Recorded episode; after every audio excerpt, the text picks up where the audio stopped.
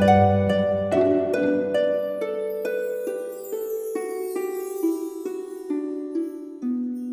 イルセラピーでバラ色の人生。宇宙とつながるミオラジオ。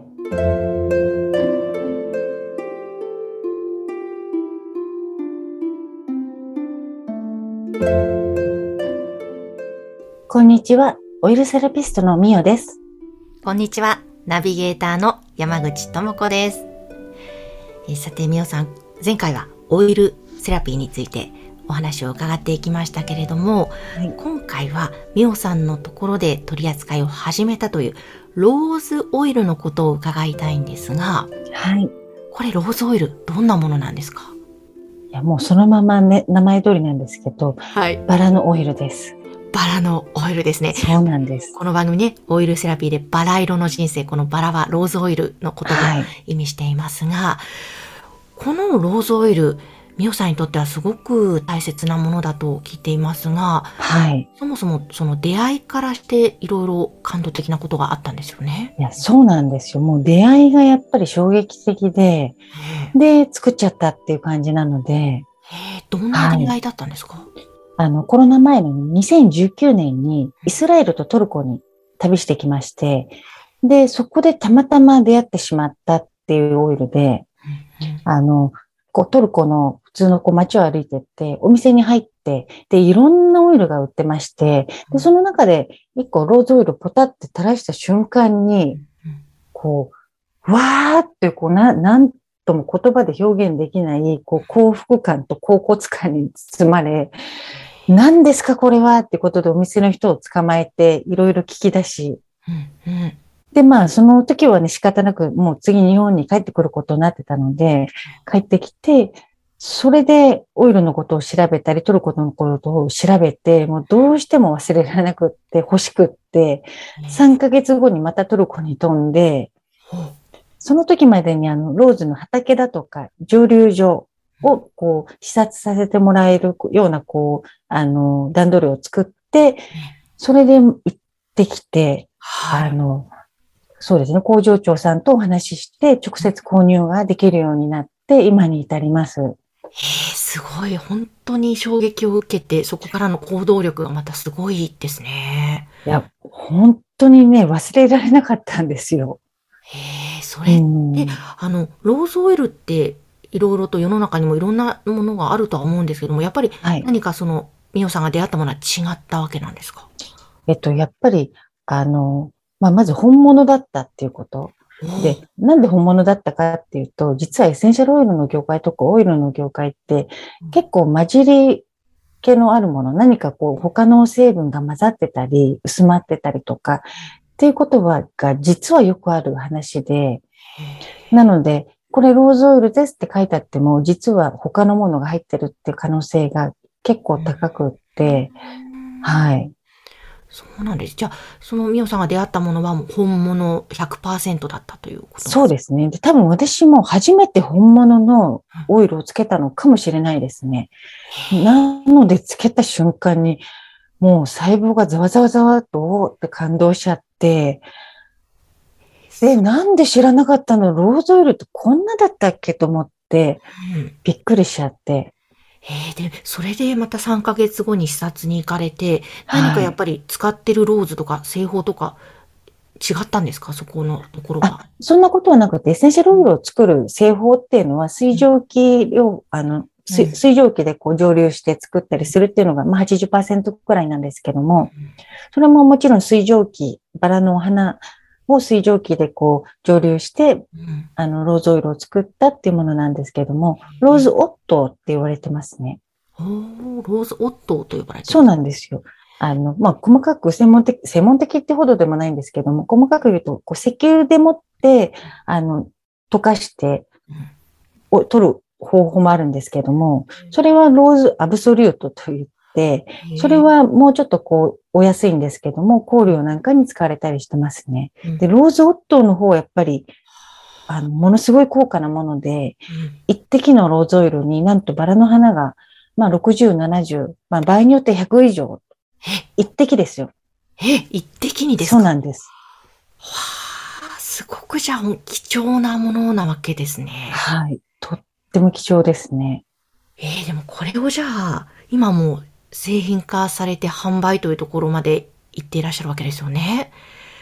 そうなんです。やっとこさ、やっとできました。ねえ、ここまでいろんなことあったと思うんですけども、どんな風にしてここまで進めてこられたんですか？あの、もうまずもう本当自分だけで使ってもいいかなと思うぐらい気に入ってたんですけれども、うん。でもやっぱりこれこんないいよって人にね伝えたいし、自分だけこうこっそり使っててもちょっとなんか申し訳ない気持ちもあって、なんかこれをできないかなっていうふうに思ってたんですけども、で、手作りでちょこっと作ってお客様に販売とかはしてたんですけど、うんあの、まあもうちょっと多くの方にこう、あの、お渡しするには、ちゃんとこう化粧品として作らなきゃいけないなと思って、そこでこう、小ロットから作ってくれる工場を日本で探したりとか、はい。はい、そんなとこからスタートしました。ええ工場を探すところから、はい。ええじゃあ、いい出会いがあって今繋がっていってるわけなんですか？そうですね。あの、まあ、人と人とのつながりの中でご紹介していただいて、あの、少ないところからやっていただいて、すごく丁寧にやってくださる方がいらっしゃって、へえ。え、でもですよ、工場で作るのもそうですけど、そのバラの花びらを、つまりトルコから輸入してるわけですか？そうです。そこのやりとりですとか、もう大変だったんじゃないですか？いや、もう本当にトルコってあの、イスタンブールの街だったらちょっと英語通じるんですけど、あの、バラの畑とか蒸留所があるところは田舎なので、うん。トルコ語しか通じないし、なので、こう、電話していて誰みたいになっちゃうので、必ずトルコ人に間に入ってもらわないと、あの、話もできないですし、またはちょっとまあ、先進国ではないっていう言い方もちょっとあれなんですけど、やっぱり騙されちゃう可能性もあるじゃないですか、日本人として。うん、うん。だからそういうこともやっぱり気をつけながら、こう、間に入ってもらって、なんとはいか、あの、購入してます、トルコから。いやーそうなんですよ。じゃあトルコからその貴重なバラの花を届けてもらって、でもそもそもじゃあトルコのそのバラ自体もいいということなわけ。そうですね。もう、あの、これ歴史を遡っていくと、まあ、何千年ぐらい遡ったらいいのか、ちょっともういろんな文献があるので、なんとも言えないんですけども、紀元前からもちろんあるので、はい。そうで、あの辺は、あの、まあ、発祥かどうかも、これもやっぱり本当にあまりにも古すぎて定かではないんですけれども、やはりあちらはいろんなオイルとか、うんあの、スパイスとかもそうなんですけど、こう発展していった土地なので、やっぱり本当に日本にはないオイルなんかもあったりして、うん、バラもトルコでは本当に、現代で言うとトルコとかブルガリアがメインで、あの、世界中では、の中ではメインで作ってますね。へえ、何かバラの種類もあるわけですか？えっと、そうですね。あの、大体今エッセンシャルオイルで使われているのはダマスクローズですね。やっぱり香りがいいので、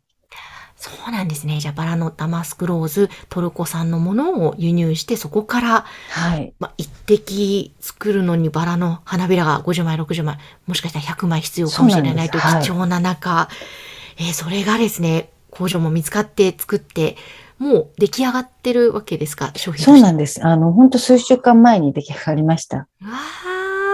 いかがでしたか？完成したものを手にして。いや、やっぱり嬉しいですね。なんかこう、ちゃんとこう形になったんだと思って。で、そうするとやっぱり自信を持って、こう、あの、他の人にうん勧められたりって使って喜んでいただけたら本当に嬉しいし、まあ、このね、タイトルのバラ色の人生じゃないですけど、本当に私自身がそれをつけて、わーってこう、なんだろう、バラに包まれたような、ぱりこの甲骨感、うんあれに浸ってほしいですね。いやー、浸りたいですね。なんかこうやって耳から聞いているこのラジオでも、どなんか想像でしかないですけども、なんか今ふわーっとバラのいい香りがしてるような、は い包まれているような、なんかちょっとそんなリラックスした感覚に今なって。香りだけね、届けられないのが、うん。あの、オンラインだとね、香りは届けられないのが本当に、あの、これだばっかりどうしようもないんですけどね。鍵に来てください、ぜひ。ねえ、なんか、ぜひあの、気になる方たくさんいらっしゃると思うんですが、これ購入するにはどうしたらみおさんいいんでしょうか？今、あの、ご、EC サイトなんかも作ってる途中なので、まだすぐできてはいないんですけども、あの、個別でメッセージいただければお送りしたりするので、あの、ホームページだったり、あとは LINE アットもあるので、つながっていただいて、ローズオイル欲しいっていうふうにこうメッセージいただければ、あの、お送りします。わかりました。このローズオイル気になるという方は、番組の説明欄のところに、ミオさんムーミンオセラピーのホームページ、LINE 公式アカウントを載せておきますので、ぜひそこからご連絡ください。ということで皆様、番組また来週もどうぞお楽しみに。皆さん、ごきげんよ